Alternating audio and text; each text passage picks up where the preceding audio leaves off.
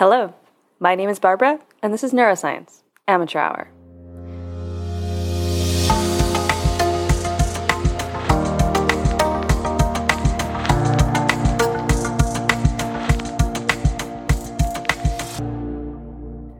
I hope that you guys enjoyed the neuroscience of too much social media last week. That was a super fun episode to research on my end. The, that neural and computational model of dynamic changes in self esteem paper is now, I think, one of my top 10 papers. I also want to apologize if I sound a little off. I currently have the sniffles. Thankfully, not the disease that shall not be named, just your regular old cold seasonal allergies shenanigans. In fact, I think I have adult onset allergies, which is just like. I'm not here for that bullshit. Irrelevant. I'm fine. So, this week, I want to talk about your ears and how going to super loud concerts can impact your ability to hear. You might be thinking, wait, ears aren't brains. But the way that we process sound in our ears is a part of the peripheral nervous system, so I say close enough. This episode is inspired by some of my favorite cells in the body, hair cells, which have absolutely nothing to do with hair but do look like they're rocking some badass hairdos. So, I want to start off by giving you a brief overview of how sound travels from your surroundings to your brain.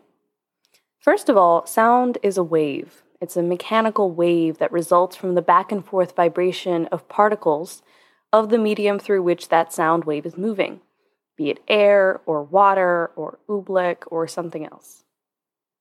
You can think about a sound wave by discussing its wavelength, the distance that wave travels within one wave cycle.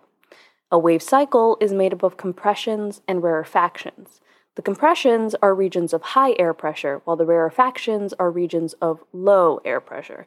And I will post a photo if you are not 100% sure what I'm talking about. It is very much helping me to stare at one myself. So, a wave cycle, or the distance of one wavelength, is basically just the distance that it takes to do one compression and one rarefaction. So, our ears are detecting those changes in pressure. Sound enters our outer ears, called the auricle, not the of Delphi kind, which channels it into our ear canal or external auditory meatus, where the sound is amplified. And I want everyone listening to please, dear God, appreciate the name of this thing, meatus. It's like someone made a steak into a Roman general. I think it's glorious. I know I'm milking this, but I don't care. So the sound waves then travel towards a flexible oval mem- oval membrane at the end of the ear canal called the eardrum, or tympanic membrane, which causes it to vibrate. We have now entered the middle ear. It is a common location for ear infections in small children and adults that can result in loud crying slash screaming. So the vibrating eardrum sets the ossicles into motion. Now, the ossicles are teeny tiny bones named the hammer, the anvil, and the stirrup. And they're named that because that's kind of what they look like. And their responsibility is to amplify the sound even more. They kind of hit each other in sequence until they get to the oval window, which is the beginning of the inner ear. Another cool part of the middle ear is the eustachian tube, which connects the middle ear to the throat, and it's responsible for equalizing the pressure on either side of your eardrum, or it would probably burst, which would be bad. And it turns out that if your ears pop when you yawn, you're actually hearing your eustachian tubes open. So the tiny bones in your ears have amplified the sound even further, and now those sound waves enter the inner ear, specifically into the cochlea, which is a super cool looking snail shaped organ that kind of forms a spiral. So if you cut into the cochlea and you're looking at a section of it, one of the cochlear turns, you'll see that it's made up of three tubes. You've got the scala tympani, the scala vestibuli, and the scala media. So the first two of those, the tympani and the vestibuli, are filled with a fluid called the perilymph. The last one, the scala media, is filled with a different fluid called the endolymph. And these fluids are very similar to what you would find in your spine, but they are kind of ionically different from one another, and that's important for the way that like signals are later transduced down into your brain. And finally, we've got neurons involved. Between the scala media and the scala tympani is a structure called the organ of Corti, which contains the spiral ganglion neurons and the auditory nerve. And finally, there are membranes that kind of divide this whole thing into components. There's the tectorial membrane and the basilar membrane. Okay, if you are lost and confused and think that that's too many words, I'm with you. I want you to imagine the cross section of a cochlear turn like a hamburger. The top bun is the scala vestibuli. The lettuce right underneath the bun is the scala media. And then we've got a slice of tomato, which is the tectorial membrane. And we've got our little neuron patty under the veggies. And we can't forget the sauce. So the sauce is the basilar membrane under that. And finally, the scala tympani is the bottom bun. It is the burger that lets you hear things. I swear I will post a picture of what I'm talking about and it will help. Okay, so I'm going to introduce you to hair cells.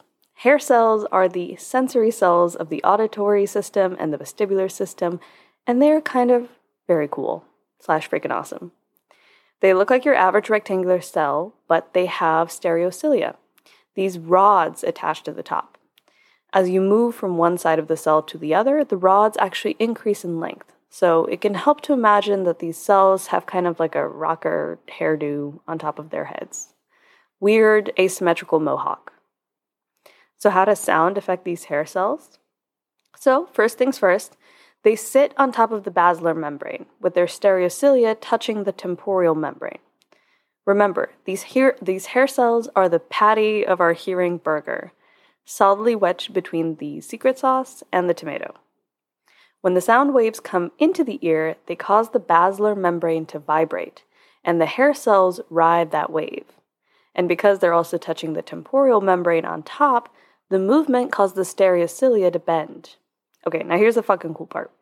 Stereocilia are like lids on a hair cell. So when they bend over, it's like you're unstopping the lid a little bit and the fluid from the endolymph, which is really, really high in potassium, rushes into the hair cell. Now, this causes a chain of events in the hair cells that leads to neurotransmitters being released into afferent neurons, which ultimately send that signal back to the brain. But wait, it gets cooler. So, the basilar membrane, the one that the hair cells sit on, is not uniform in width. The first part is a little bit thicker and it kind of gets narrower as it goes on. Now, this means that sounds of high frequency, think like a whistle or Mariah Carey, cause the first part of the basilar membrane to move around the most, whereas sounds with low frequency, like the sound of waves, causes the narrow part of the basilar membrane to move around the most. Isn't that a cool system? Sounds of different frequencies means that different parts of the basilar membrane move, meaning that different hair cells are mechanically opened, which means that different afferent neurons fire. It's so beautiful, I could cry. These afferent neurons converge to form the auditory nerve, which connects to the cochlear nuclei in the brainstem. All that information about sound frequency, intensity, timbre, and pitch are moved up to are moved up this one nerve bundle.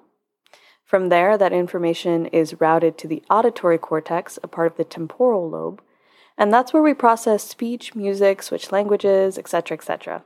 More to come on that in another episode. And it turns out that these hair cells are somewhat fragile. Loud noises like those encountered at a super loud rock concert, or explosions, or your younger brother with a megaphone can damage them, either through a one time exposure or over an extended period. You're born with something like 16,000 hair cells, and you can lose 30 to 50% of those before hearing loss can actually be detected. Loud noises can damage the stereocilia, the synapses, even the membranes of your ears. And when it comes to stereocilia, the louder the sound, the more vibration of the basilar membrane, so it causes the hair cells to move around even more and those stereocilia to bend. The more they move around, the more it can actually physically damage the stereocilia, even breaking them off permanently. If the stereocilia can't function properly, the sensitivity of your hearing diminishes. Pretty cool, right? Repeat exposure can even lead to permanent noise induced hearing loss. So, if you are into standing around super loud things for long periods of time, maybe invest in ear protection.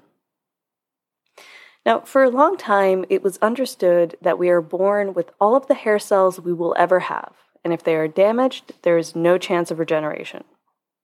But given that hearing loss is a major problem for a lot of people, including our aging population, researchers are actively trying to find a way to regrow cells, hair cells specifically. Some ideas include making supporting cells into hair cells with some genetic magic, or introducing neural stem cells that will then differentiate into hair cells and then potentially restoring hearing that way.